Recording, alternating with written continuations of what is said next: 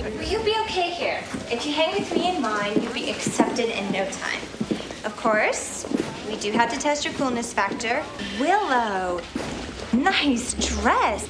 Oh, well, well, my mom picked it out. No wonder you're such a guy magnet. If you want to fit in here, the first rule is know your losers. Once you can identify them all by sight, they're a lot easier to avoid. Okay, and that's from Buffy. And did you ever go through that when you grew up? The peer pressure?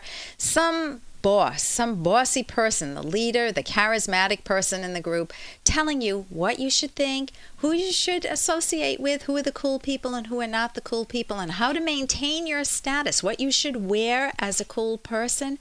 Notice what's happening there. In all of those cases, your choice making does not reside within you. It resides, your standards reside within somebody else's mind. They choose for you. They tell you what you can wear, what you can't wear, who you can talk to, maybe even what grades you should or shouldn't get. And in order to be cool, in order to get their good housekeeping stamp of approval. And you never want to let that happen. You've given up the prime essence of yourself your in, independent judgment. And many women in relationships do this. They just give up their own minds, especially in the 1950s or 1960s. The housewives would give up their minds and just follow in the husband's footsteps.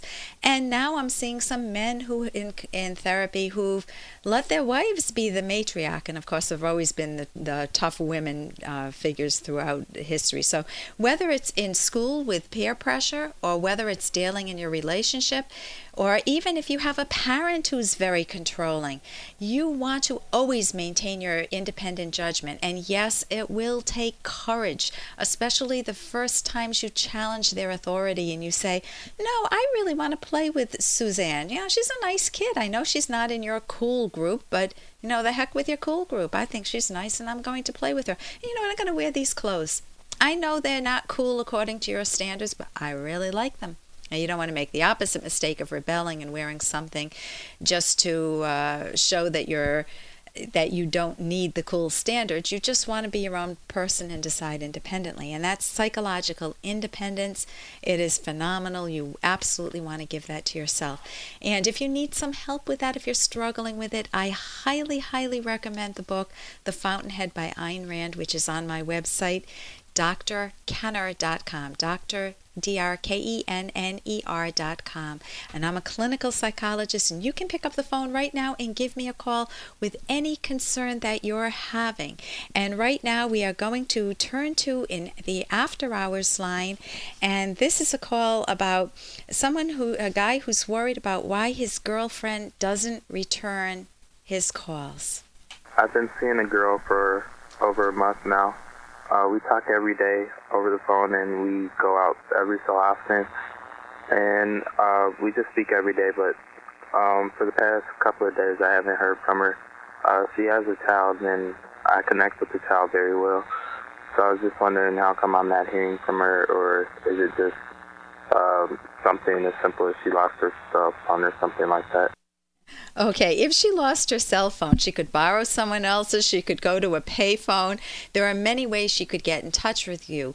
So, what happens when you start dating someone, especially someone who's got, in quotes, baggage? They've been married before or they've had, they've had a relationship before, they have a child from that relationship you you are constantly judging the character of that person from the moment you meet them. This doesn't mean that you're judgmental that you sit there and you grill them like uh, 20 quest- with 20 questions. It means that you are summing them up. You have a standard of what you want as a romantic partner a lifetime partner hopefully. And you're saying does this per- person meet my criteria? And of course they're doing the same with you. So and this is totally legitimate. So if you're saying we connected for one full month, then you do have some very good data. You can talk with her freely, assuming that that your conversations were significant. They weren't just about the weather or trivial issues, the Red Sox or something, but you know something significant, meaty. You're learning about what type of a person she is. When I say significant, I mean main character traits, honesty, integrity? Is she productive, or does she want just a, a, husband or a partner to leech off of and to take care of her kids? Does she want you only to be a father for her child, or is she does she admire you as an individual and that's the fundamental? She just loves you. Okay, what do you do when she doesn't? Those are some fundamental characters. What do you do when she hasn't called? Well, you want to pick up the phone and call her. What's preventing you from just bringing her up, especially if you get along with her child. You want to ask yourself that question because she's judging you. Why wouldn't he call me? Maybe she feels it's always been one way. Maybe there are situation there's a circumstance that I don't know about as to why it can only be one way. Maybe she lives with her parents or something. But it's perfectly legitimate for you to have the concerns that you're having right now. You know, it does sound significant if she did call every day when a, a, pattern like that is broken. You always have the huge why question looming in front of you. And you want to do the research. You want to take action right away rather than um, just sitting back, which you're not, you're calling me.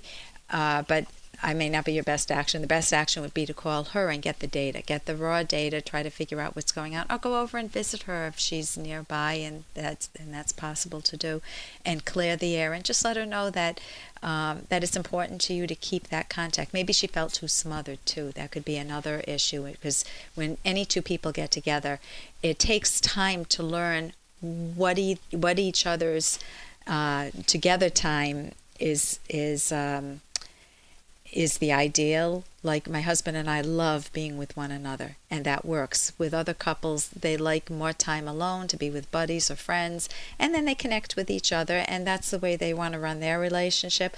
Other people like their privacy more. They like to just have some downtime at the end of the day, and you want to try to fit find a rhythm that works for both of you if this is a viable relationship. So i hope that helps you. And i'm going to now um, i've got an email and i'll be able to read the email Oh gosh, this is a little tough here. Uh, this is an. I'll read the email and see what I can do within the next few minutes, and then we'll have an interview with Dr. Judy Beck coming up. Dear Dr. Kenner, my son Joey is claiming that he is afraid of me. When I ask him why, he becomes silent.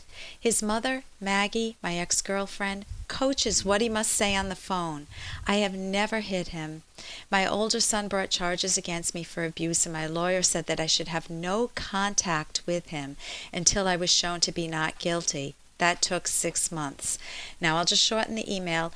The mother is very erratic. She dates many different boyfriends. And so, this uh, particular guy, Hank, was taking care of the kids. And for some reason, the mother has turned, he, he had custody for a while, but then he was generous enough to give custody back to his ex girlfriend, not his wife, but his ex girlfriend, Maggie. And Maggie just didn't, Maggie just seemed to turn his kids against him. And his son has a broken arm, and he said it's a secret. He can't tell how he got the broken arm. So, one of the things you want to do immediately, Hank, is get therapy for yourself and for your child, Joey, and even for your older child, because the broken arm could be a sign of physical abuse from her or from one of her boyfriends. So, some signs of physical abuse any burns, cuts, or bruises or welts, um, any fear of adults is a sign of potential physical abuse, problems in school, antisocial behavior, bite marks. Uh, any self destructive behavior, obviously, it sounds like your son's too young for the suicidal behavior, but depression or a very poor self image, th- those are signs that you want to address immediately. So, I would also get a book for him. Some secrets are for sharing, and that helps kids differentiate when they should speak up and when they shouldn't. It's a cute, it's not a cute story, but it's a kid's story about a boy who was afraid to speak up against his mother and then got the courage to do so, and things turned out well. I'm Dr. Ellen Kenner. You're listening to The Rational Basis of Happiness, toll free 1 877 DRKENNER. If you're seeing things running through your head, who can you call? Here's an excerpt from The Selfish Path to Romance, the Serious Romance Guidebook by clinical psychologist Dr. Ellen Kenner and co author Dr. Edwin Locke, who's world famous for his theories in goal setting. How do you make yourself worthy? Genuine self esteem comes from relying on your power to think. This means, for example, Taking facts seriously, even when you don't like them. Can you really afford that new car?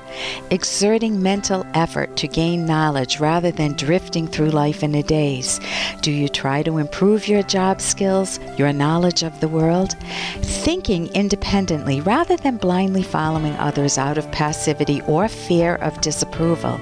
Do you ever pretend to agree with things that friends say, even though you strongly disagree with them? You can download Chapter 1 for free by going to drkenner.com, and you can buy The Selfish Path to Romance at amazon.com.